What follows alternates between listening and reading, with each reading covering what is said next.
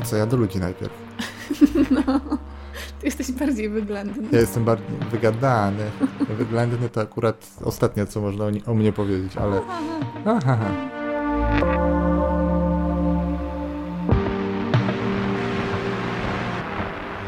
Dzień dobry. Z tej strony Dawid Myśliwiec. Jeżeli tego słuchacie, to prawdopodobnie wiecie, że prowadzę kanał popularno-naukowy na YouTubie Uwaga Naukowy Bełkot.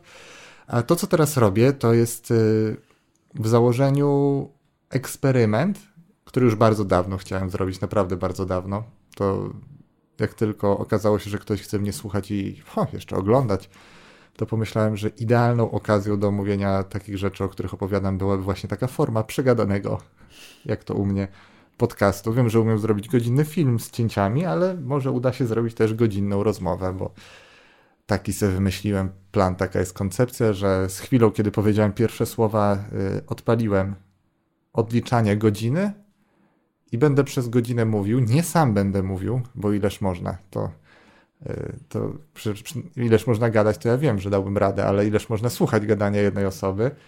Y, będę gadał, będziemy rozmawiali na możliwie otwarty temat. Tak przynajmniej chciałem spróbować. Zresztą powiem szczerze, że jeżeli tego słuchacie, to, to znaczy, że uznaliśmy, że się nadaje. Bo, y, bo musimy to przesłuchać wcześniej. E, a mówiąc my, mam na myśli swojego gościa, ponieważ yy, przeczytałem niedawno, że spośród tysiąca podcastów naukowych, popularno-naukowych w Stanach Zjednoczonych od 2004 roku, dwie trzecie prowadzą naukowcy, to pomyślałem, że mój też taki będzie i też zaproszę naukowca do siebie. Tak się składa, że yy, mam żonę naukowca. Na potrzeby tego, tego odcinka nawet pozwoliła mi mówić do siebie nie pani, per pani doktor, tylko po imieniu, a jej imię brzmi Monika.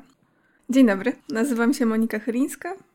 Pracuję w Instytucie Agrofizyki Polskiej Akademii Nauk. Gdzie zajmujesz się?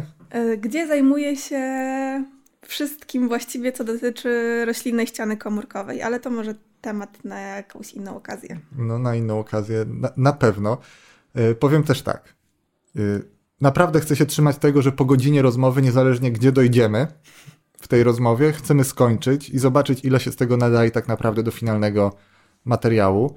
To po pierwsze. Po drugie, jeżeli tego słuchacie, to uznaliśmy, że finalny materiał jest na tyle dobry, albo na tyle mało żenujący, czy zawstydzający nas, tutaj rozmawiających. Albo ja tego nie słuchałam. Albo Monika tego po prostu nie słuchała i dowiaduje się właśnie z powiadomienia na YouTube. Jeżeli tak, Monika, przepraszam cię już teraz. I jeżeli będzie wam mało, w co gorąco wierzę, to, y, to oczywiście możecie dać lajka, subskrypcję. Taka wymówka, żeby poprosić o subskrypcję i przede wszystkim możecie napisać, że tego tematu jest mało, że do tematu warto wrócić, albo że warto wrócić do tego gościa i do takiej formuły rozmowy z tym konkretnym gościem. Gościem, który jest na Instagramie, właśnie chce sprawdzić moc prośby o obserwację na Instagramie, a mówię to głównie tylko dlatego, że wstyd mi poprosić o, o obserwowanie również naukowego bełkotu tak wprost, a tak mogę poprosić o dwa Instagramy y, Moniki i mój. Wszystko będzie w opisie tego materiału, gdziekolwiek, skądkolwiek go weźmiecie, bo przecież nie tylko na YouTube się podcasty robi. Przede wszystkim nie na YouTube. Y, o czym będziemy rozmawiać? No, ja bardzo naciskałem. Powiedz, że naciskałem. Oj, bardzo. I jednocześnie, i jednocześnie byłem bardzo y, taki podekscytowany przez tydzień, odkąd y, Monika pierwszy raz powiedziała, że nie będzie brała w tym udziału. byłem tak podekscytowany, że ostatecznie bierze w tym udział. Co się musiałam naodkurzać, to moje. Nie miałam wyboru. Miałaś wybór. Miałam wybór. Tak naprawdę miałam. Tak, tak naprawdę miałam. No, bardzo dobrze. Bardzo prosto było przekonać. Jeżeli Monikę trzeba do czegoś przekonać, to do wielu rzeczy ją się da workiem bobu przekonać. Okazuje się, że mnie też. Y, a temat, właśnie, bo nie powiedziałem tematu. Ja bardzo mi zależało, żeby w pierwszym odcinku czegoś, o czym bardzo długo myślałem, opowiedzieć o najważniejszych pierwszych razach w historii. I skoro mówimy o najważniejszych pierwszych razach, to od razu zaczynamy od pytania. Z grubej rury nie ma co się tutaj oszczędzać. Monika, co robiłaś, jak wydarzyła się katastrofa w Smoleńsku? Jechałam na mecz siatkówki do Łodzi, do Atlas, Atlas Areny chyba jest. Atlas Arena jest w Łodzi. Chyba tak. Chyba do tak. Atlas Areny, na mecz siatkówki.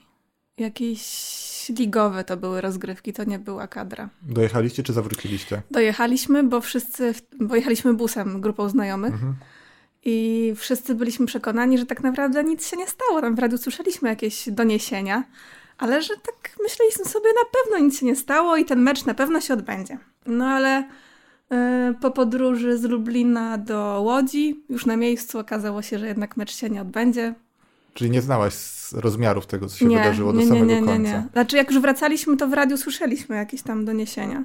E, bo powiem szczerze, ja, ja miałem takie same przemyślenia, jak pierwszy raz to podali tam wczesne godziny bo... poranne. Ja byłem u rehabilitanta, który właśnie moczył takie specjalne elektrody w akwarium z rybkami, jak pierwszy raz usłyszeliśmy i jednogłośnie stwierdziliśmy, no, że trochę wtopa taka PR-owa, że nam się samolot rozbił. A, no, no i że prez przecież prezydent, prezydentowi nie mogło się nic stać, no naprawdę. No właśnie, to jest takie trochę straszne, jak się o tym po latach mówi, no. bo potem jak wyszedłem z tej rehabilitacji, chciałem trochę więcej się dowiedzieć od kogoś, kto był w domu przy telewizorze, bo tak się złożyło, że mój fizjoterapeuta ówczesny, mój master, który próbował mnie postawić na nogi przed turniejem koszykówki, nie miał w ogóle telewizora. Mhm. I tylko raz usłyszałem w radiu na początku tej, tej sesji i przy wyjściu, że ciągle czekamy na jakieś więcej informacji że są niepokojące, już wtedy było, było powiedziane. E, I, I okazało się, że nie mogę się nigdzie dodzwonić, bo po prostu linie są albo tak obciążone, albo po prostu wyłączone, że nie byłem w stanie do nikogo wykręcić numeru. Dopiero pod mhm. samym domem się okazało, że ktoś do mnie odzwania, że ja dzwoniłem. To jest o tyle śmieszne i ciebie też o to za chwilę zapytam, że w ogóle nie mam pojęcia, co robiłem dzień wcześniej ani później. No, ja też nie. I, a ten dzień się pamięta? A ten dzień się pamięta i y, mówię o tym w ogóle, y, zaczynam od tego, dlatego że pierwsze razy też są takie, że je się pamięta. No, pierwszy pocałunek, hmm. pierwsza randka czy pierwszy podcast to na pewno są rzeczy obłożone takim dużym ładunkiem emocjonalnym, że, y, że będzie się je wspominało po latach y, dosyć dobrze. Czy doskonale, to tego nie wiadomo, bo to jest ciężko powiedzieć. Y, jakie jest w ogóle Twoje pierwsze wspomnienie? W ogóle? W ogóle. Pierwsze, pierwsze. Nie wiem, rower może. Miałam taki rower, który. Oczywiście na czterech kółkach jeszcze wtedy. Który miał takie koraliki na y, szprychach. Tak, tak na, na szprychach. I on miał też takie Ale to doczepione. były wkurzające dziewczynki na takich rowerkach. To tak? byłam ja właśnie.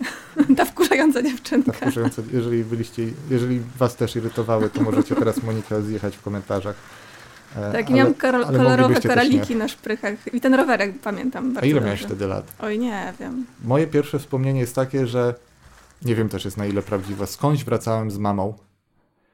Y, ja tam gdzieś ganiałem wokół niej i potem podbiegłem, złapałem ją za rękę i okazało się, że to jest inna kobieta w podobnym płaszczu. I takie zawstydzające bardzo mocno to było dla mnie. Y, potem 10 lat Trauma. się wstydziłem kobiet, tak. Nie mam pojęcia, ile mogłem mieć wtedy lat, ale nie pamiętam po prostu nic wcześniej. Miałem pewnie ze 3 lata z kawałkiem.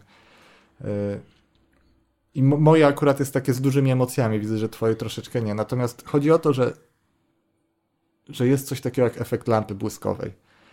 I, I dlatego pamiętamy bardzo dobrze emocje. I kiedy wczoraj ci powiedziałem, że o tym efekcie lampy błyskowej mm -hmm. chcę powiedzieć, to zadałeś pytanie, o którym o w ogóle. Yy, o co?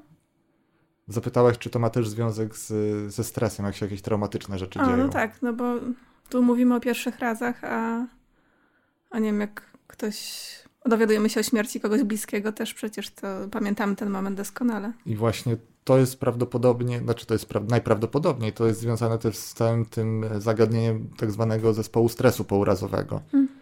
Że przez to, że te takie pierwsze razy, którym towarzyszą duże emocje, są tak dobrze zapamiętywane, że potem ciężko się z tego otrząsnąć. Hmm. Inną sprawą jest to, że taki pierwszy raz, no wcale, że to wcale nie musi być dokładne wspomnienie nawet. Że to wspomnienie jest stopniowo zniekształcane przez lata, co może grać czasami na plus, bo w ten sposób można sobie z tym radzić, a czasami może grać na minus, bo można, jak ktoś ma tendencje jakieś depresyjne, to będzie sobie odtwarzał tę rzecz coraz gorzej, gorzej, gorzej, gorzej. No tak. I za każdym razem, jak ją zapamię- będzie ją wspominał, tak jak ostatni raz pamiętał. Zresztą no, są ciekawe badania o tym, że można fałszywe wspomnienia. Jak się nie uda ten podcast, to też ci spróbuję zaimplementować fałszywe wspomnienia o tym, jaki to był sukces. E, hipnoza, ileż ja już odkładam ten temat na odcinek o hipnozie. Będzie? Bardzo bym chciał, tym bardziej, że chyba ze dwóch hipnotyzerów się nawet do mnie odzywało, że bardzo chętnie by wzięli w tym udział. Myślę, że skoro już mam na tym głównym kanale ponad 300 tysięcy ludzi, to znajdą się też chętni do zahipnotyzowania przed kamerą. Hmm? Bardzo bym chciał w ogóle widzów angażować Też to byłby taki mój pierwszy raz. Mhm. Yy, zwłaszcza tych na miejscu w Lublinie. Lokalny patriotyzm i przede wszystkim lenistwo, żeby mi się nie chce jeździć nigdzie ze sprzętem daleko. Anger- jak angażować? No na przykład, jeżeli ktoś by się chciał dać zahipnotyzować na miejscu. Tylko teraz jest problem, no bo RODO. Ale jak to? I co, jak ktoś się zgodzi, że. No nie wiem, będę pewnie musiał to... potrzebować jakiejś zaświadczenia no, pisemnej. pisemne, a nie po prostu, że przed kamerą powie, że jest okej, że fajnie, że w naukowym bełkocie. Wiesz, na razie to YouTube mi bardzo dużych pieniędzy nie płaci, ale potencjalnie jak już będę milionerem przy 10 milionach subskrypcji w Polsce, ja uważam, że co drugi dorosły Polak powinien mnie subskrybować. To wtedy może mogą być problemy, jak zaczną nagle y, chcieć udziału w zyskach, a przecież ja się nie umiem dzielić. No właśnie. Ale to byłby taki, wiesz, dobry pierwszy krok Mhm. pierwszy krok na drodze do e, dzielenia się odpowiedzialnością za efekty swojej pracy. Zresztą właśnie wykonujemy taki pierwszy krok teraz. Scedowałem na ciebie część odpowiedzialności. Mam nadzieję, że nie będę takim strasznym fiutem na koniec. Nie powiem, że jak się nie udało, to, to twoja wina i po prostu niech ludzie to zobaczą tylko i nie, nie. wtedy możesz się ze mną rozwieść. Spoko, mogę przyjąć na siebie odpowiedzialność. Wolałbym. Nie widać mnie tu, może nikt mnie nie ale zapamięta. pamiętasz, że twoja dłoń wystąpiła w dwóch filmach A tak. y, i było cię widać chyba w trzech. W trzech? W trzech. Nie. W trzech. Było cię widać pod okiem Moskwy, na pewno No szłaś tak. przede mną. Było cię widać, jak robiliśmy eksperymenty z Coca-Colą. Tak? Tak. Bawiłaś się z Puszkiem, najszczęśliwszym psem świata. Uwaga, Pusz- autopromocja. Puszek moich dziadków. Autopromocja, linki w opisie. I byłaś tą... y, No tak, no to, to, to pamiętam. To to jest o, wie, wie, wielka rola. Wielka. No wielka, kurczę, że to się za pierwszym razem Nagradzana. praktycznie udało. Ale zauważona. Nie powiesz, zauważona. Bardzo zauważona. Mówimy o odcinku o lobotomii. Monika mnie wywoziła na wózku. I naprawdę nie musieliśmy chyba dublować tej sceny. Raz chyba się za, zaciąłem na początku. Mm, Chyba nawet dobrze w wyszło. ogóle chyba już teraz mało dubli potrzebujesz. Yy, tak, bo mi się troszeczkę nie chce potem tego montować. I kiedy, kiedy duble się robiło przy 10-minutowych filmach, to zresztą to o pierwszych razach to można było powiedzieć taki case story właśnie moje o pierwszych filmach, jak to wyglądało, Mm. na które ja nie mogę po prostu po latach patrzeć. Ale jak film był 10-minutowy, to jeszcze robiłem ka- każdą scenę w dwóch dublach. A jak teraz widzę, że mam przed sobą 11 stron scenariusza, a i tak ja mam tak, że nigdy nie zrobiłem odcinka słowo, słowo ze scenariuszem, nawet na początku. Zawsze gdzieś tam to moje bajdurzenie, takie gaworzenie i dygresje jakieś, które nam na, na poczekaniu się pojawiają e, się e, w tych filmach, to jeżeli wiem, że mam materiał na 40 minut i miałbym jeszcze wszystko dublować, to ja bym tutaj po prostu zszedł, zwłaszcza, że zwykle moje nagrywanie filmów zaczyna się o godzinie 23.30 a, e, i o drugiej się kończy, a potem jeszcze chcę sobie to wszystko zmontować i, i w lecie mnie zostaje na przykład świt. Ale Albo ja budząca się do pracy. Albo ty budząca się do... Tak jeszcze nie było, aczkolwiek pomyślałem sobie raz, że za godzinę ci budzik zadzwoni, jak, Mhm. Jak się kładłem. Myślałem, czy jest w ogóle sens się kłaść, czy może ci śniadanie jakieś zrobić, ale nie byłem w stanie. Trzeba było. Trzeba było, no. E, niepotrzebnie to powiedziałem, bo masz dowód, że nie robię śniadań, e, bo prawie nie jadam. Ja zawsze idę na łatwiznę, kabanosy i serek wiejski z dżemem. Polecam. E, Pierwszy krok, padło to sformułowanie. Mhm. Tak próbuję nawiązać, nawiązać i nie możemy ruszyć w tym kierunku. Bo wiemy, kiedy był pierwszy krok. Kiedy dzieci stawiały pierwsze kroki? Mm, No, koło roku. Ty miałaś? Jak mają rok, mniej więcej. Ty miałaś ile? Ja miałam rok i tydzień. Wiem, bo moja mama zawsze o tym mówi. A w jakich okolicznościach mówiła? Tak, mówiła. Y, Podobno właściwie przebiegłam cały korytarz z podniesionymi rękami do góry. To były moje pierwsze kroki. Szaleństwo od, od Szaleństwo. najmłodszych lat. O tak. Ja nie mam pojęcia, ale możemy spróbować wyśledzić pierwszy krok i ustalić, czy to był najważniejszy pierwszy krok. W pewien sposób, moim zdaniem, tak. Yy, I, I takim pierwszym krokiem, zresztą jednogłośnie nam się okazało, o tym pomyśleliśmy, Tak, że to będzie pierwszy krok na księżyc. It's one small step for man,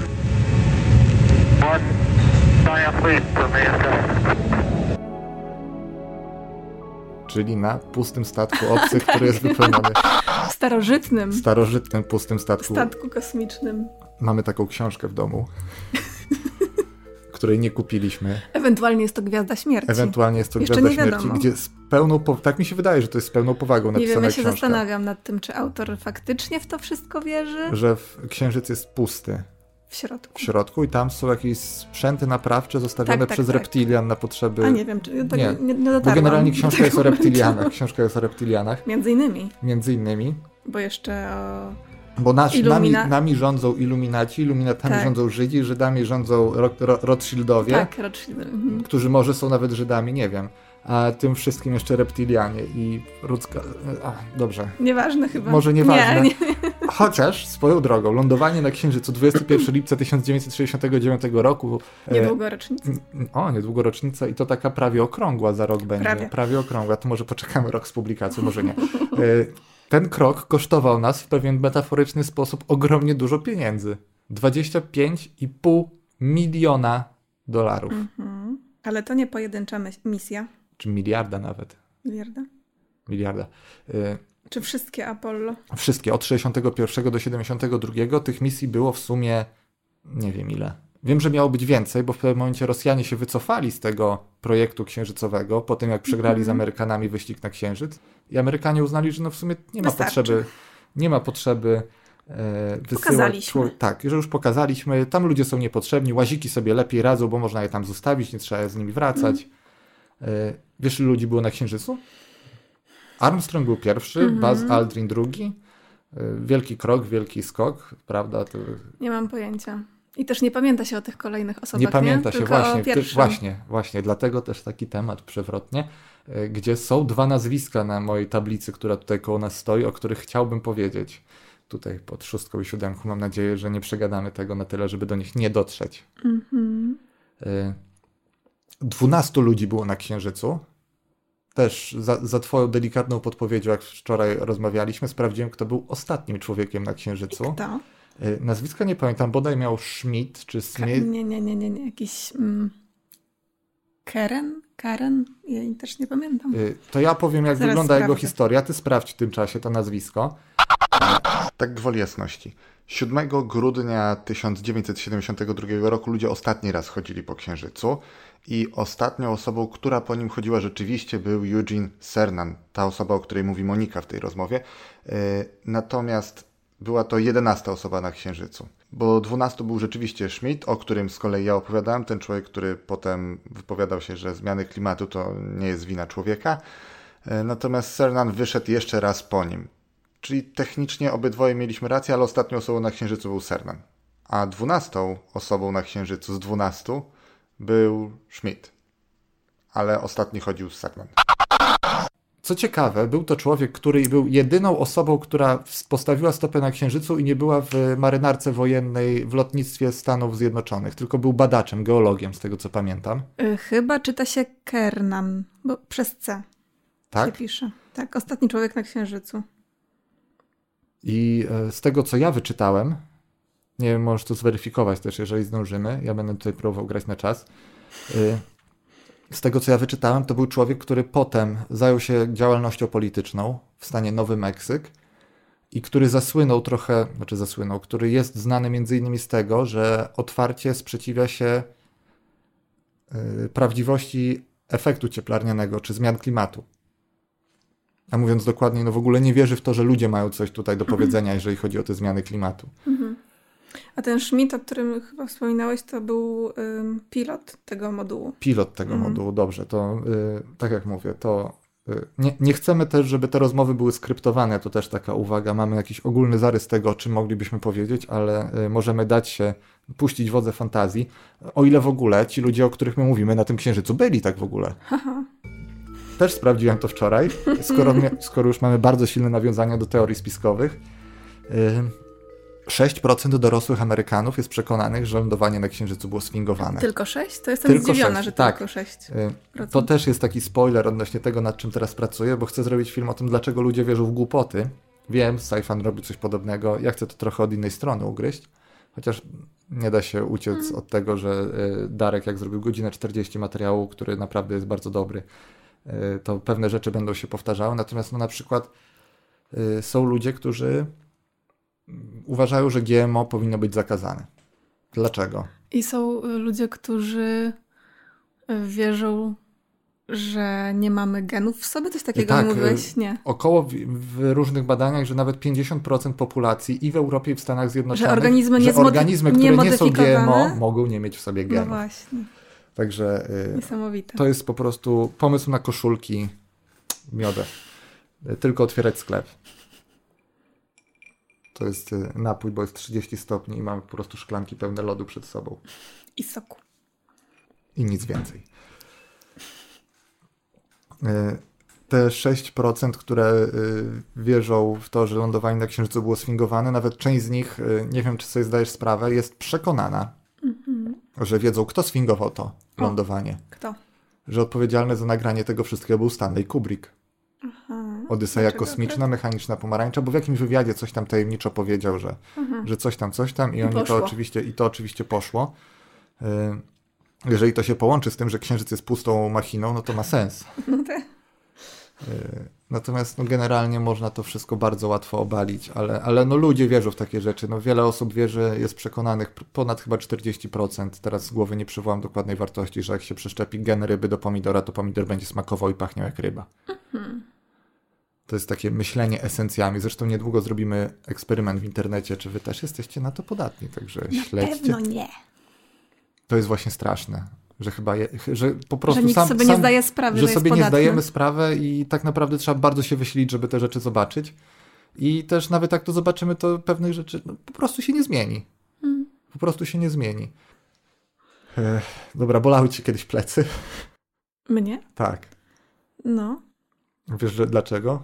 No, po siłowni na przykład. Na, nie, to wszystko dlatego, że jest, najprawdopodobniej też po siłowni się do tego dołożyła, ale 80% ludzi na pewnym etapie swojego A, życia boją Że chodzimy na dwóch nogach. Chodzisz na dwóch nogach. Okej. Jesteś bipedalna. Bipedalna. Chodzenie na dwóch nogach to jest bipedalizm.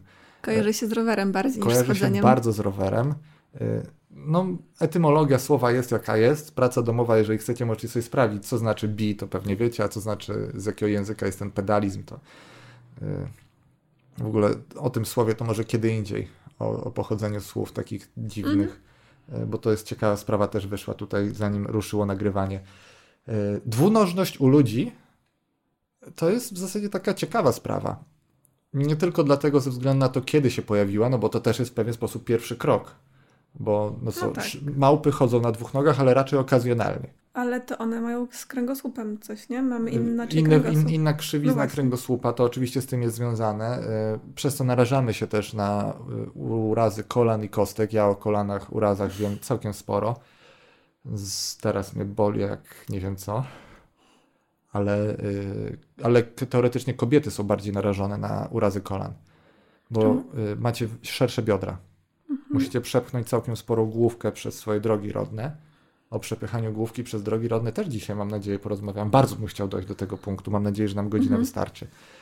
Y, To taki zajmujący temat. taki zajmujący temat, przepychanie głowy dziecka przez swoją... mm, O jest, dobra. Mhm. Naprawdę, to jest... y, Jeżeli jestem za, za coś wdzięczny za to, że jestem mężczyzną, to nie dlatego, że jestem białym, uprzywilejowanym mężczyzną, który po prostu wszystkie rasy zniewolił i, i kobietami gardzi. To nie jest ta, ta, ta kwestia. To raczej chodzi o to, że po prostu nie mam okresu i nie, nie, nie, nie urodzę dziecka. Ja sobie tylko mogę wyobrazić, jak duży jest ból związany z rodzeniem dziecka, ale kiedyś było badanie, to jest niezaplanowana dygresja, Że Który- co, że, że ziemniak przez nos? Czy coś tak? Nie. Słyszałam, Słyszałeś, że to jest ziemniak- tak, taki ból, y, znaczy ból towarzyszący porodowi, że to jest taki ból, można go porównać do tego, y, jakby przepchnąć ziemniaka przez dziurkę od nosa. Ojej. Ja to sobie mniej więcej tak wyobrażam, jeżeli mam być szczery, że to może być taki ból, ewentualnie arbuz, ale y, było badanie z użyciem sprzętu, który się nazywa dolometr, Mhm. gdzie dolores oznacza ból, y, do, y, dolorymetr, dolorymetr, który polegał na tym, że przykłada się taką specjalną sondę do skóry, przez tę sondę puszcza się prąd elektryczny o konkretnym natężeniu i to generuje oparzenia.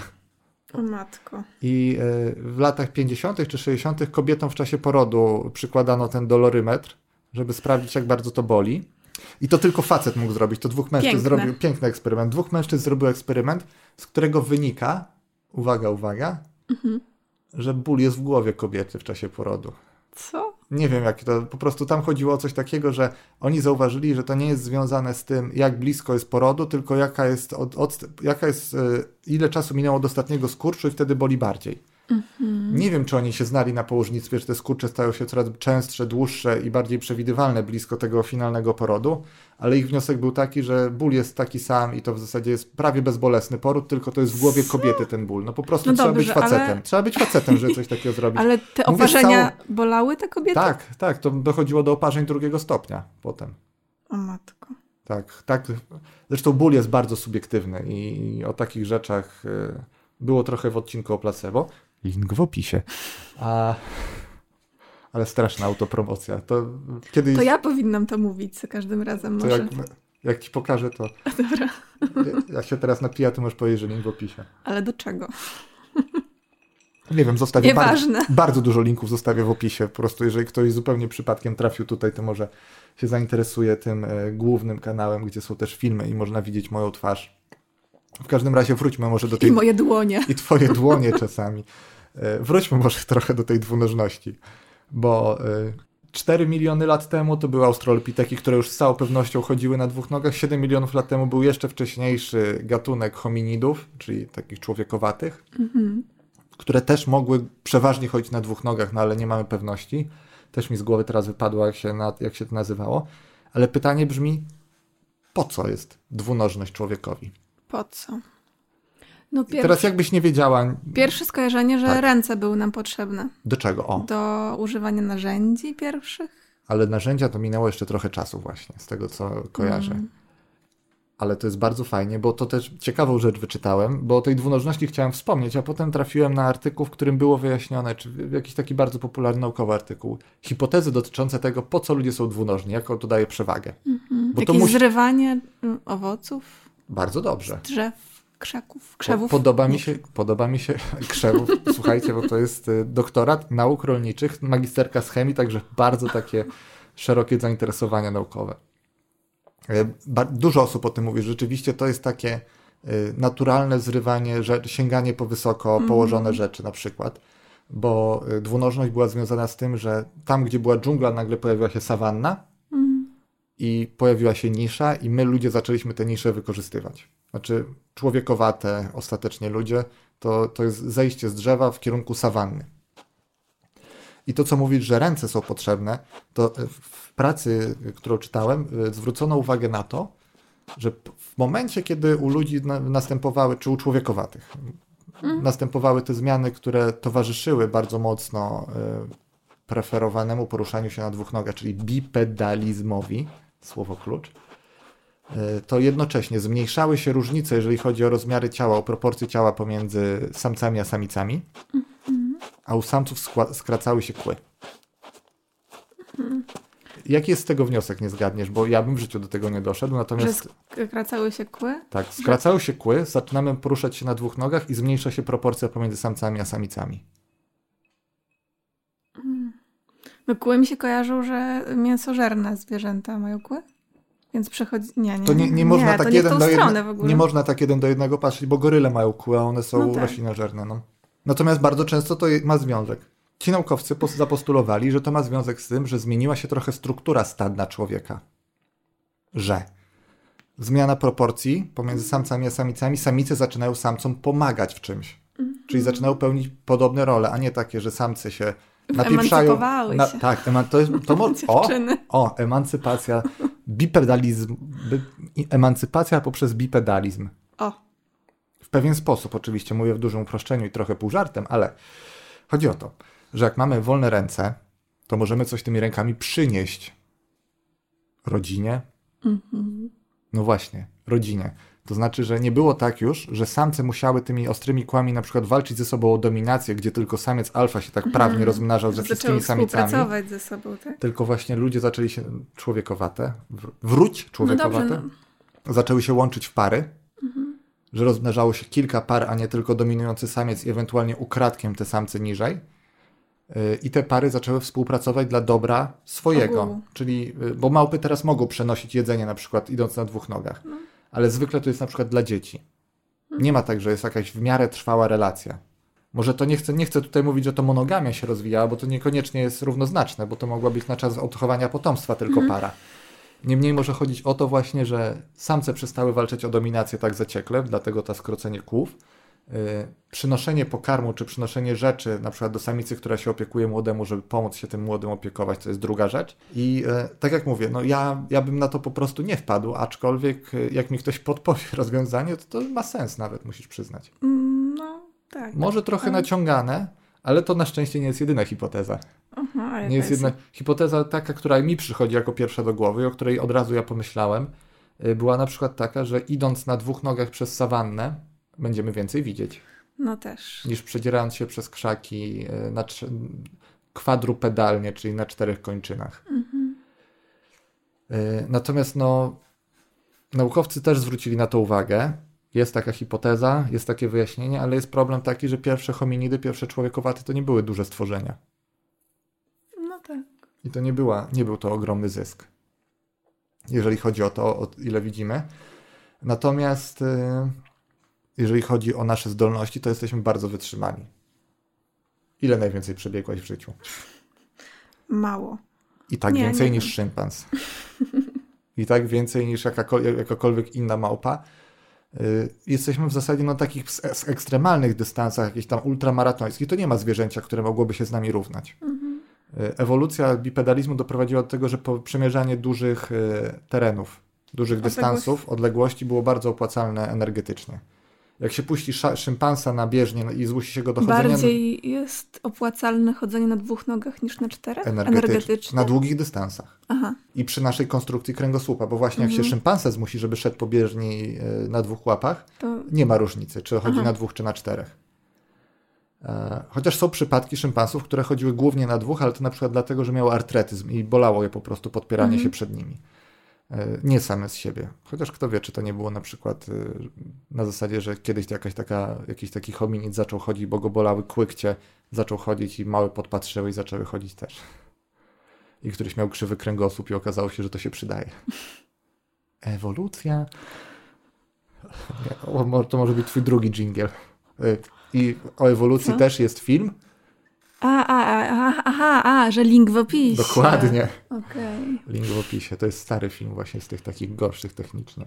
Ale merytorycz, mów merytorycznie jest dobry. Nie mów tego. Dlaczego? Po co tak mówić? Ale w ten sposób y, jestem bardzo taki świadomy Aha, i świadomy i teraz y, będą cię e, Dopieszczać. dopieszczać widzowie. Że nie, nie było tak źle. Tak, tak, to co jestem cały ja. Dawid do dopieszczania. Wracając do tej bieżni, bo nie możemy z niej zejść. Jak człowieka się puszcza na dwóch nogach, to ma 75% z- mniejsze zużycie energii niż szympans na dwóch nogach. Czyli y, to może być to. Ale jest jeszcze jedna ciekawa hipoteza, która właśnie przydaje się w y, taki dzień jak dzisiaj. Byłem dzisiaj rano kupić ci bób, żebyś się zgodziła wystąpić. Zjadłam worek. Bo powiedz prawdę. Powiedz prawdę. Nie No, kłamiemy tutaj. Ten ja drugi powiedziałem- nie kłamiemy tutaj w tym yy, właśnie. I szedłem, nie wiem, 28 stopni. 10 rano, czyli jeszcze nie było jakoś tam strasznie źle. Ale po prostu było nie do wytrzymania na słońcu. A jakbym szedł na czterech łapach, to bym jeszcze całe plecy wystawił na to światło. No, Przemierzanie sawanny na czterech nogach wiąże się z tym, że mamy większą powierzchnię wystawioną na słońce. Jak stali, stanęliśmy na dwóch nogach, to mieliśmy po pierwsze mniejszą powierzchnię, czyli lepszą termoregulację, czyli można było tam być dłużej, gdzie czworonożne na przykład musiały szukać cienia, my mogliśmy sobie pójść dłużej po słońcu. faktycznie to ma aż taki wpływ? Y, Tak, tak, z tego co wiem tak, ale druga sprawa jest taka, że stając na dwóch nogach wystawiamy większą powierzchnię ciała na wiatr. Okej, no dobra. Czyli jakbym poszedł dzisiaj na czworakach na, y, Po na bób. po bób, to po pierwsze mogliby się ludzie trochę dziwnie patrzeć, zwłaszcza jakby mnie ktoś rozpoznał na ulicy. Mm, nie. Pomyśleliby, oho, było włóczone wczoraj naukowy bełkot. Dzisiaj wraca do domu, tylko po co do warzywniaka zachodzi po drodze. Ale to mogło mieć, y, to mogło mieć wpływ na to. I ze ssaków tak naprawdę y, tylko ludzie i I co? Ze ssaków? Ze ssaków. No bo zwi- mówię, mówiliśmy już, że małpy okazjonalnie poruszają się na dwóch nogach, ale to nie jest główny, spo, mo, g- główny modus operandi w przypadku małp, jeżeli chodzi o poruszanie się. Ale jest jeszcze to stworzenie, y, które się nazywa łuskowiec stepowy. A kangury? A właśnie, kangury. Zapomniałem o kangurach. Y, To może zacznijmy od kangurów. Y, Kangurowate poruszają się głównie na, czterech, na dwóch nogach i poruszają się na tych dwóch nogach od 45 milionów lat. Czyli, 45 milionów lat. Tak. Czyli przynajmniej szybkie dzielenie w pamięci prawie 7 razy dłużej. To jest tak y, na, najmniejszy wymiar kary. 7 razy dłużej niż ludzie. Mhm. Badania ewolucyjne pokazują, że tylko raz zaczęły się poruszać na tych dwóch nogach i już wszystkie te kangury, walabie, Mm. czyli te mniejsze kangury y, poruszają się na dwóch nogach. E, W ogóle kangurowate to jest koniecznie materiał na odcinek. Mhm. Oj, do Australii zobaczyć kangura, odpukać. Kto tam? I dziobaka. I dzioba. Oj, dziobak, kangur. Y, moje top 3. Dziobak, kangur i golec. Golec, ale jeszcze, um, Boże, O golcu parku, mam w parku napis... Jelenic, na co my polowaliśmy tam? Kanczyl. Na kanczy. Kanczyla, ale kanczyla ewańskiego, y, niewodnego. Y, No, bardzo chciałem go zobaczyć. Bardzo duże moje było z, z mój zawód w Kuala Lumpur, kiedy się okazało, że on jest zamknięty i śpi. Znaczy, nie wiadomo, czy on był tam No, ja no, czy on był, no po prostu. I to wszystko było w miejscu, które się nazywało, uwaga, Park Jeleni.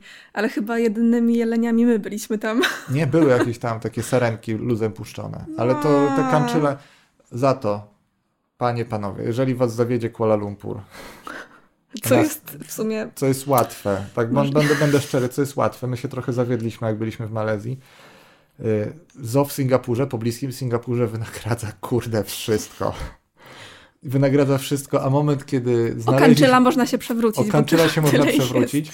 Y, O ile wystaje spoza kaczki, bo to jest najmniejszy ssak kopytny świata i po prostu jest tak super słodki. Ech, y, dobra, bo to trochę może źle zabrzmiało.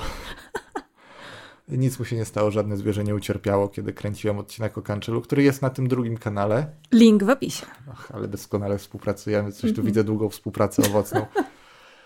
E, Kancz, tak, e, golec, o golcu jest napisany odcinek, muszę w końcu nagrać, ale, ale jest łuskowiec stepowy, który się porusza też na dwóch nogach poza kangurami.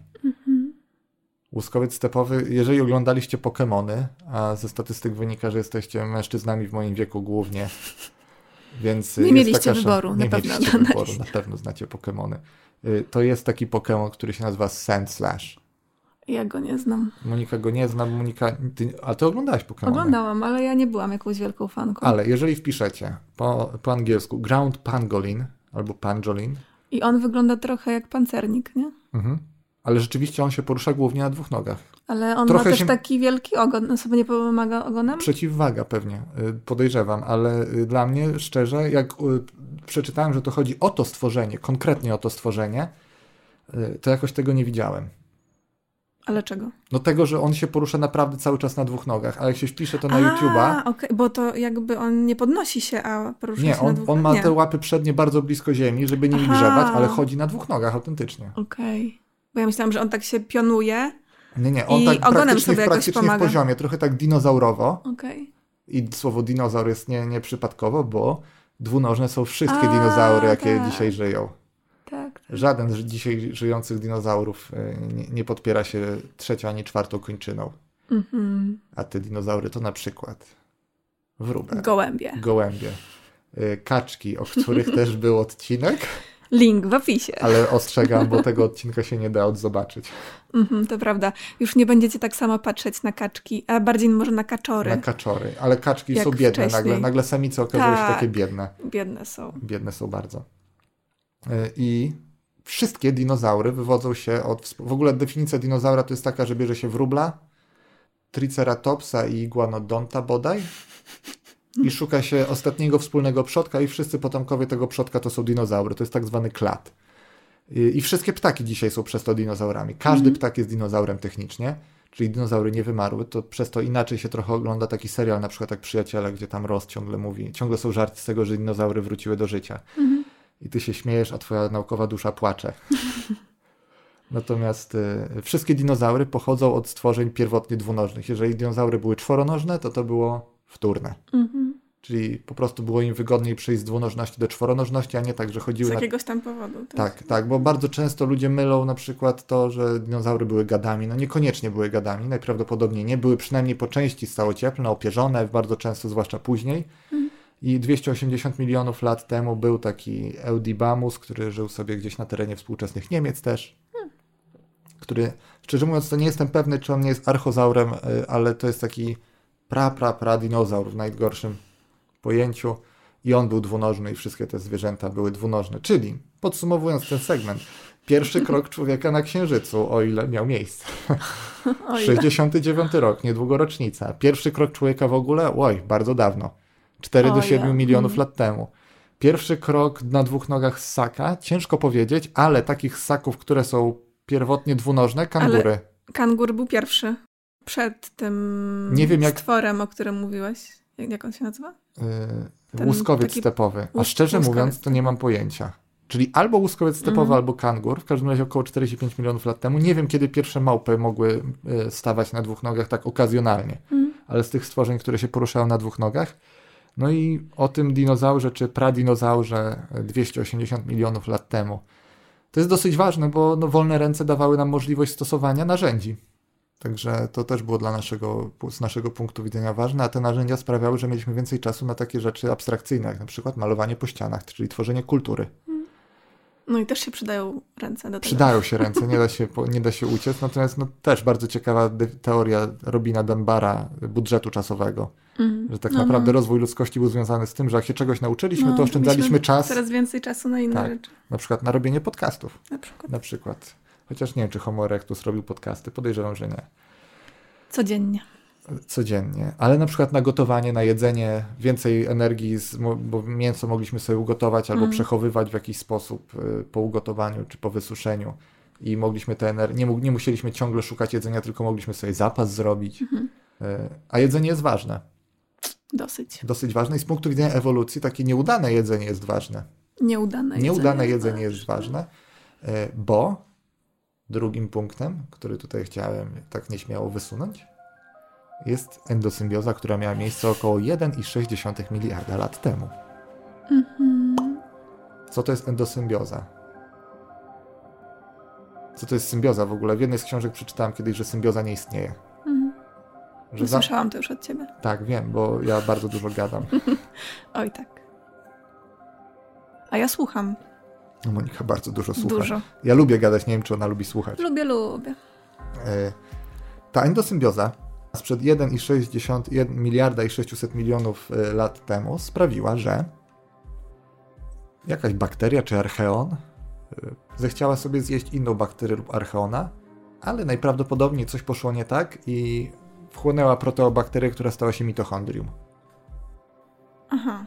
Bakteria stała się mi... Tak, Okej. proteobakteria. To wiemy Okej. niemal na pewno, że proteobakteria to jest bardzo stara hipoteza, bo jeszcze z XIX wieku, która była trochę nadużywana na przestrzeni lat, bo na przykład y, są takie stwory jak krętki, które tak się kręcą, takie wijące trochę, jednokomórkowce.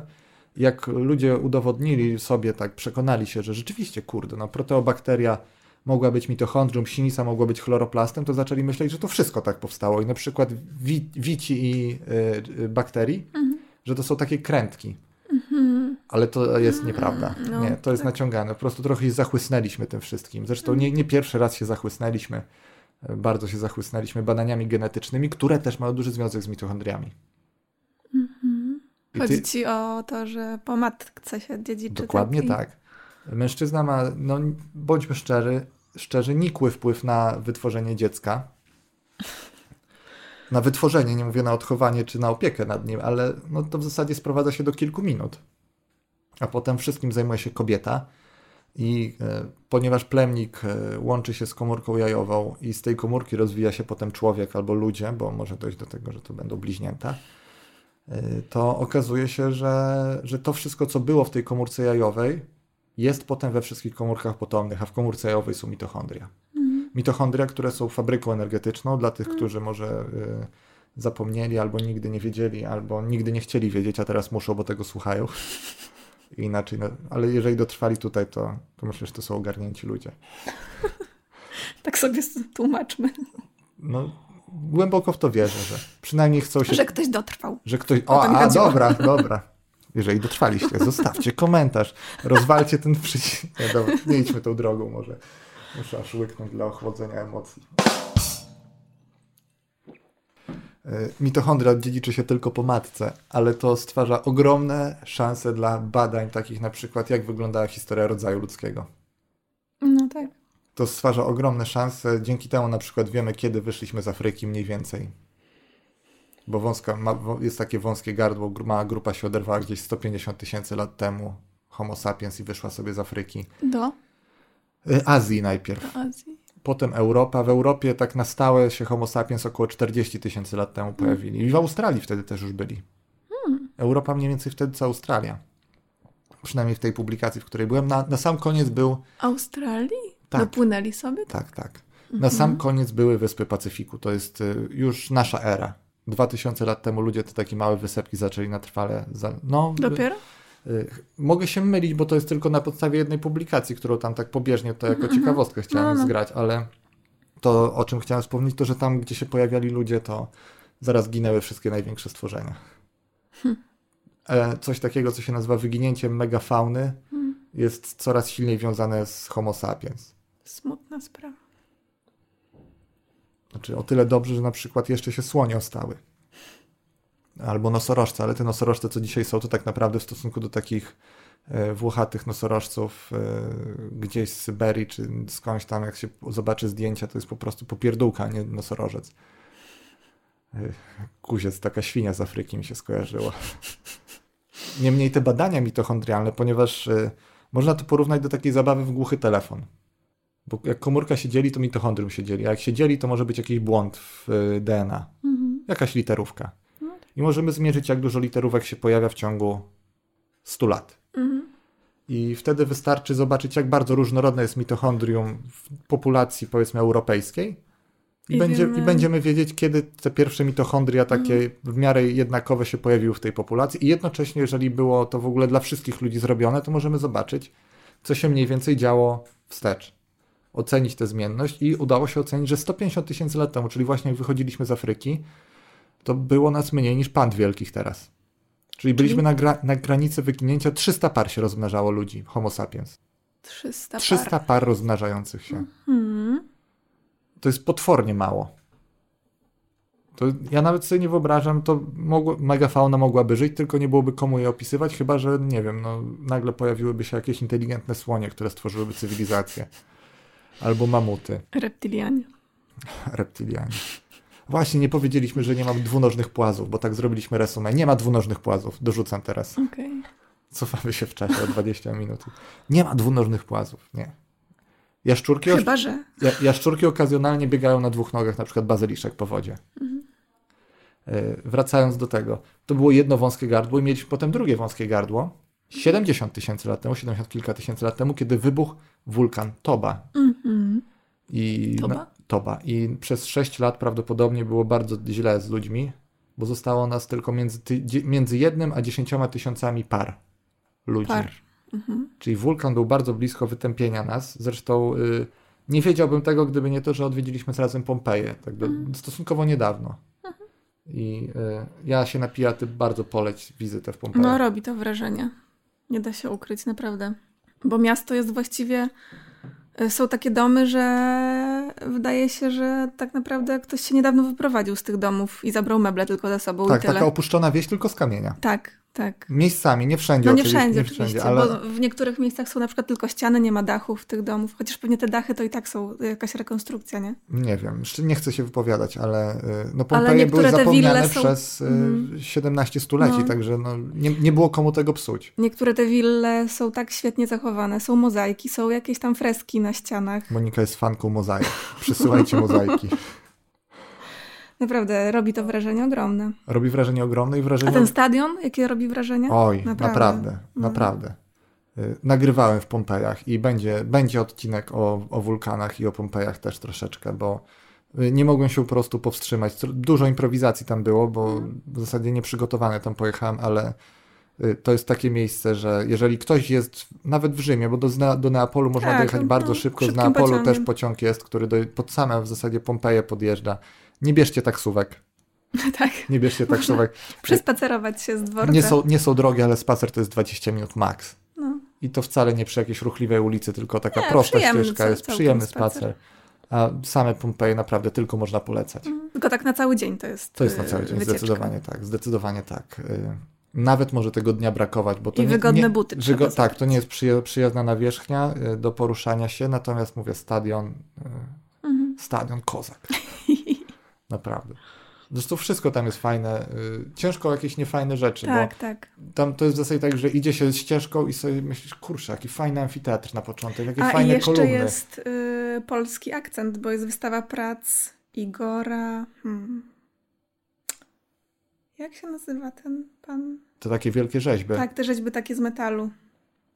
Nie pamiętam rzeczywiście nazwiska. są, rzeczywiście są, ale w I każdym to razie jest, to jest... chyba Polak ten pan, który to Tak, bo tworzy. sprawdziliśmy to nawet. Tak, tak, tak. Y, Ale rzeczywiście to robi takie wrażenie, że idziesz po prostu przez Pompeję i myślisz sobie, kurde, jak to jest dobrze zachowane, a potem jest jakaś No. ulica y, obfitości i nagle myślisz, kurde, o ile lepiej jest tutaj, a potem dochodzisz na koniec, tam jest jakieś takie coś ala forum, czy no nawet ciężko powiedzieć, że to było forum, ale takie y, i tam jest jeszcze fajniej. Tak, tak. No nie, no. I, I potem trafiasz nagle No na polecamy, stadion. No słowem. tak, y, 9, 9,5 na 10 polecam. Pogoda nam nie podpasowała, to pół muszę przecież obciąć jako taki Polak Janusz złośliwy, bo kurde, padało. Zapłaciłem za bilet i padało. Zapłaciłem za bilet i padało wprawdzie tylko pół godziny. Ojej, dobrze, nie, może nie idźmy tą drogą. Nie. Wróćmy do tych posiłków A, mitochondrii. i to Tak, ja mam e, dygresję. Proszę, Bo proszę. Ale Czytałam- szybko. czytałam e, wczoraj fragment e, książki, która się nazywa Historia wewnętrzna. I okazało się, że e, niektórzy ludzie mają takie same bakterie z tej grupy Helicobacter, Mhm. co tygrysy. I prawdopodobnie kiedyś albo jakiś tygrys zjadł sobie człowieka, albo jakiś człowiek zjadł sobie tygrysa. I to tak się właśnie... Dokładnie takie same? Tak. Ja z kolei jestem e, w trakcie książki, w której jest wspomnienie o bakteriach z grupy Helicobacter, jeszcze nie doszedłem do tego, i o tym, że one grały bardzo ważną rolę w rozwoju mięsożerności u ludzi. O, Nie chcę tutaj przekłamać i nie chcę zgadywać o co chodzi, bo jeszcze nie doszedłem, nie chcę też spoilować sobie książki i nie czytałem na wyrywki, okej. ale było wspomnienie o właśnie takich dużym wpływie na to, jak kształtowały naszą dietę. Bardzo duży wpływ podobno miały bakterie Helicobacter. To nie jest tak, że one dają nam tylko wrzody. Albo nowotwory. Albo nowotwory. To tak jak mówię, nie ma symbiozy, bo w pewnym momencie jak się zaburza ta równowaga, to No tak, tak. masz te bo... I też zależy, masz jaki przykład- rodzaj tak, tak, no ale to nie jest przykład- tak, że każda helikobakter Tak, tak. jest e, Ale zła. no, do, doskonały przykład są te bąkojady, które wyjadają y, pasożyty z, z Mhm. nosorożca czy No. ze słonia. Jak nosorożec, one wyjadają dlatego, że krwi chcą. Mm. Jak nosorożec ma ranę, to one będą działały z trup. Także no to nie ma tak, że one są jakieś moralnie bardzo poprawne, te bąkojady, tylko one po prostu żądne krwi. Łatwiej je dostać zjadając jakieś komary czy wszy, ale jak się sączy krew, to się chętnie napiją. Wracając jednak do tej endosymbiozy, no dowodów jest y, na tę endosymbiozę po prostu cała masa, że to tak wyglądało. Chociażby to, że y, bakterie czy tam komórki mają jedną błonę, a chloroplasty i mitochondria mają dwie błony. Czyli tak jakby coś już było okryte kocem i przeszło do domu, który też jest okryty kocem i fragment tego koca Mhm. drugi raz to Druga coś. błona. Tak, druga błona i coś poszło nie tak, albo takie było może zamierzenie, ale nie udało się roz... Drugą taką podwójną błonę mają? Y, Błona lipidowa jest wewnętrzna i zewnętrzna. No ale one są, ona jest taka jakby, pod, taka, to jest dwuwarstwa, nie? Dwuwarstwa, tak, to są Czyli dwie A, dwuwarstwy. mają dwu, dwie dwie dwuwarstwy i chloroplasty też. Okej. I co, co więcej, te błony zewnętrzne przypominają błony komórki, a błony wewnętrzne są zupełnie inne. Y, Zresztą, no wystarczy powiedzieć, że w jednym z eksperymentów zabito wszystkie chloroplasty, nie zabijając komórki, i komórka sobie nie odtworzyła chloroplastu. I zawsze jak się dzieli komórka, to chloroplasty dzielą się analogicznie jak komórka i po prostu jedna bierze część, a druga bierze część. To nie jest tak, że komórka jest w stanie sobie zrobić chloroplast. Nie. Z mitochondrium jest to Nie? samo. Nie. Chloroplasty muszą się podzielić i komórki potomne się muszą tymi podzielonymi chloroplastami Podzielić. same jeszcze podzielić. Tak. E, już pomijam to, że rybosomy, które też mitochondria mają swoje, są bardzo podobne do bakterii, czy, czy właśnie to, że mają własne DNA, które też można badać. Zresztą wspomnieliśmy o tym, bo mitochond- o- przy okazji tego dziedziczenia po matce. Ale e, znowu jest bardzo ciekawa sprawa, bo może być coś takiego jak endosymbioza wtórna. Jest taki protist, czyli pierwotniak, tak się to będzie po polsku? No, może, nie wiem. Nie, Nie, nie, nie. Za dużo. Chyba nie. Protista. Jest taki Protista. protist, który się tak nazywa też hatena. nie tłumaczy się chyba. Tak? Znaczy nie jestem pewna, tak Ja nie wydaje. jestem biologiem, pewnie bym to sprawdził, gdybym się bardziej przygotował, ale improwizujemy. Więc jest taki protis, który się nazywa Hatena, mm, który wy- wykonuje coś, co się nazywa endosymbioza wtórna. To znaczy on y, bardzo ugania się za eugleną zieloną, która ma chloroplasty. I e, takie uganianie się bakterii, czy tam z organizmu, komórki za inną komórką, to jest normalne, bo tak się żywi dużo komórek.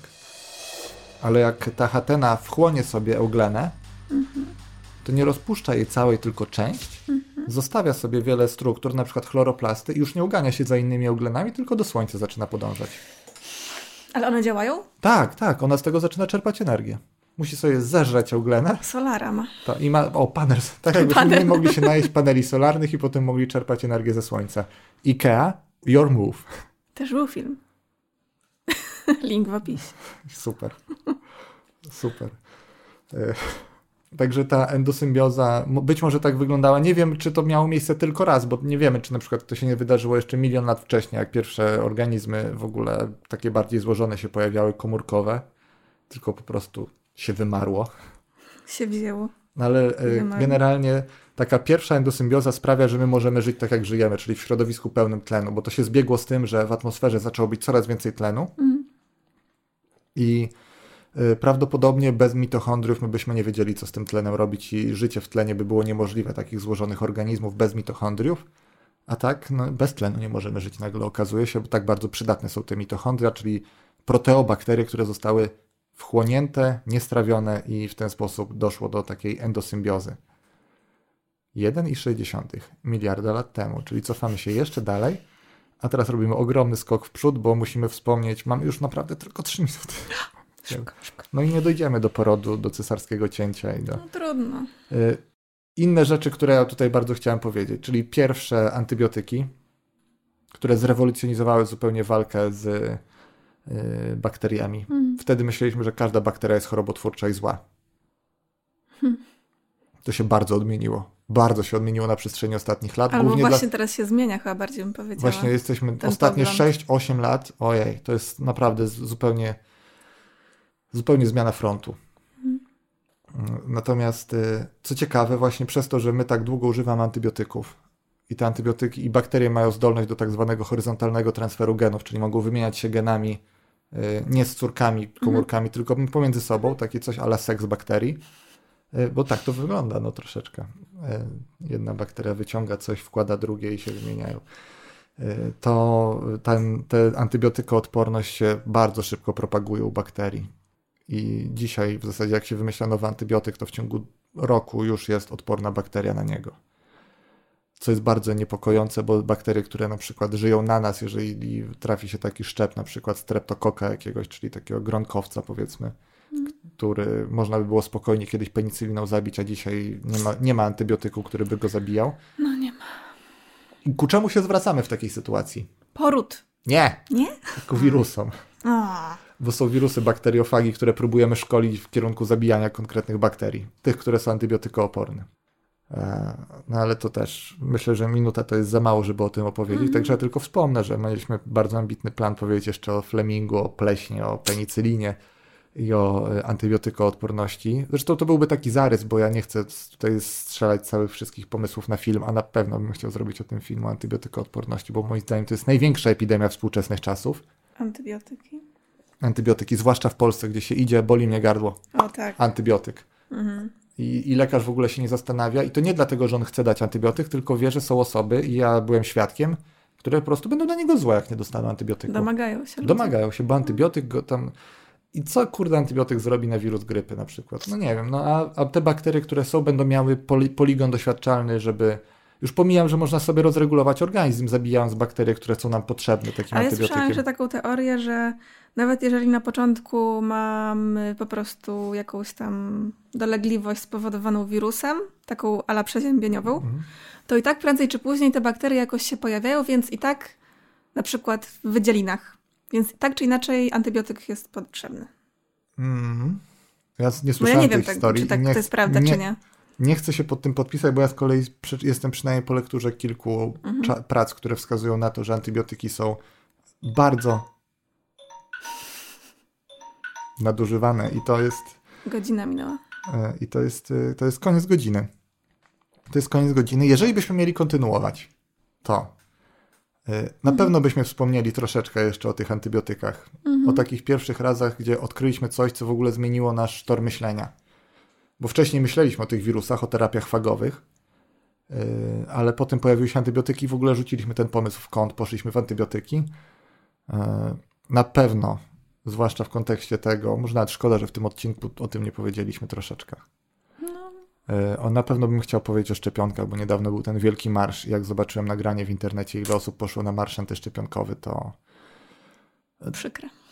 znaczy przykre. To jest mrożące krew w żyłach dla mnie. Osobiście tak na to patrzę. No, Y, Z drugiej strony głęboko wierzę, że jeżeli kiedyś y, tak no, ze 3% populacji na przykład umrze na jakąś chorobę, którą, jest, którą moglibyśmy się ochronić przed Wierzysz w to? szczepionkami, głęboko jeże- w to wierzysz. Głęboko w to wierzę, że jeżeli tak się stanie, to będziemy mieli bardzo dużo dowodów na to, takich filmowych wypowiedzi ekspertów, do których będziemy mogli się... Chociaż To nic nie. historia podpowiada, że takich rzeczy, że, Na takie, że, chwilę. że to się działo wcześniej właśnie, Prawda. że potem umiera ten ruch, bo jest Tak, epidemia tak, i trzeba tak. się szczepić, a potem pff, budzimy się i na pewno chciałbym powiedzieć o, znaczy pacjent zero był ze znakiem zapytania na mojej liście, także pacjentów zero myślę, że możemy odpuścić, ale pierwsze bakterie na nas i w nas. No to może kiedy indziej. Na pewno, Albo z kimś innym. na pewno kiedy indziej, nie wiem czy z kimś innym, e, ale o tym na pewno chciałbym jeszcze poruszyć ten temat, e, bo na przykład czy no porodu, którędy rodzić dziecko, którędy dziecko powinno wyjść i gdzie powinno spotkać swoje pierwsze bakterie, czy to powinny być jakieś laktobakterie z pochwy, czy gronkowce ze skóry, podpowiedź brzmi lepiej rozwijają się dzieci, które najpierw spotykają laktobakterie z pochwy. Mm, no tak. Ale można to też obejść chusteczką. Próbować obejść. Dobrze. y, Ja dziękuję, Też że się dziękuję. zdecydowałaś. Y, Chyba nie było tak strasznie. Nie. No nie wiem, no. Odsłuchamy. Okaże zobaczymy. Jeżeli to słyszycie, to chyba uznała, że nie było tak strasznie. Co chciałem powiedzieć? Chciałem jeszcze na koniec powiedzieć, że każdy. Chciałeś konkurs ogłosić. Tak, chciałem ogłosić dwie rzeczy. Chciałem Podobno. ogłosić konkurs, bo mam dwie książki, które mi się dublują, bo ludzie czasami mi przysyłają książki, co jest super miłe, Mhm. ale nie pytają mnie wcześniej, czy mam tę książkę, tylko po prostu mi ślą. I mam dwie książki. Jedna to jest kapitalna książka Cesarz Wszystkich Chorób, Siddharty Maharji, chyba tak się czyta, y, nazwisko tego pana. A druga książka to jest Sekretne życie drzew. Y, tak, Tak. mamy dwa egzemplarze. I na czym polegałby konkurs? Y, Jeden konkurs polegałby na tym, żeby stworzyć logo dla kanału Wyłącznie Naukowy Bełkot, na którym jeżeli to wrzucam, to to wrzucam. Mhm. Bo ono jest stare, mi się nie podoba, a nie chcę po prostu dublować pomysłu z głównego kanału. A chciałbym ten kanał zaktywizować, bo teraz będę miał na to troszeczkę więcej czasu, tak głęboko w to wierzę. A druga sprawa jest taka, że ten podcast, który nagrywamy i który mam nadzieję będzie kontynuowany, jeżeli Wam przypadł do gustu, e, będzie też wrzucany na YouTube'a. Ale też będę go wrzucał na, jakiś, na jakiś portal, gdzie można po prostu będzie go pobrać jako MP3 i słuchać e, gdzieś tam w drodze bez konieczności posiadania włączonego ekranu w telefonie. E, I on też potrzebuje swojego loga, które będzie wyświetlane na YouTubie, kiedy mówimy. Czyli nie będzie takie samo, tak? Czyli nie będzie Taki takie samo plan. jak logo wyłącznie naukowego bełkotu. I teraz umawiamy się tak, że logo kanału wyłącznie naukowy bełkot wy, wy, wybieram ja Okej. i, e, i ono dostaje grubszą książkę, bo to jest grubszy projekt. A logo podcastu wybiera Monika. Ja ten mniej gruby. I, ty dosta- i, i nagrodą będzie mniej gruba książka. Pracę można wysyłać na adres mailowy uwaga naukowy belkot małpa gmail.com. Mhm. E, Zresztą to będzie też napisane w konkretnym miejscu. W opisie. W opisie. E, Nie wiem, kiedy wybierzemy. No trochę zobaczymy, czy ktoś cokolwiek w ogóle Mhm. wyśle. No, jak nie, to zostanie. To też coś. Ja, ja Albo też coś. zostanie po prostu. Albo najwyżej zostanie, ale te książki, no po co mają leżeć u mnie duble, tak, jak, tak. jak może ktoś. e, Generalnie ja dostawałem propozycję p- grafik. Wszystkim osobom dziękuję. Nawet z niektórych tam sugestii odnośnie szaty graficznej korzystam bez podziękowania. Mam bardzo brzydki zwyczaj, nie odpowiadają na maile. Ale teraz oficjalnie mówię, że będę książki. Chcę, chcę się tych książek po prostu pozbyć i znaczy pozbyć. Nie ma potrzeby, żeby mieć dwie, dwa egzemplarze takich książek, zwłaszcza, że to są dobre książki. Ja propaguję czytelnictwo. Jeżeli to słyszą jakieś firmy, które. Przeciągam godzinę, kurde. No tak. Przeciągam godzinę, czyli konkurs jest Wystarczy. ogłoszony, ale najważniejsze jest naprawdę to, że jeżeli słyszeliście ten odcinek i uznaliśmy, że on się nadaje do pokazania, to bardzo by nam zależało na tym, żeby może jakieś sugestie, o czym moglibyśmy dalej rozmawiać, Mhm. czy w ogóle y, jak wypadła Monika. Ja uważam, że bardzo dobrze. Naprawdę uważam, zupełnie szczerze mówię, że bardzo dobrze i bardzo miło mi się rozmawiało i bardzo fajnie, że nie musieliśmy y, zabijać ciszy, tylko że nam zabrakło czasu. To jest dobry oznak, że to była naprawdę dobra rozmowa. Że potrzebowaliśmy, że mieliśmy za mało czasu, za ambitny plan. No dobrze, no. Mm, I, I z tych rzeczy, o których opowiedzieliśmy, czyli tak naprawdę o dwóch, to zróbmy co, zróbmy ankietę, która jest fajniejsza. O której było Ankietę? fajniej. No mam karty do zagospodarowania na filmie na YouTubie. A, no dobrze. To tylko na YouTube'a ta ankieta. E, dziękuję jeszcze raz. Ja też dziękuję bardzo. Instagramy i nasze są w opisie. Łatwiej poprosić dla nas niż dla siebie, więc proszę. Proszę. E, do zobaczenia. Do usłyszenia. Do widzenia.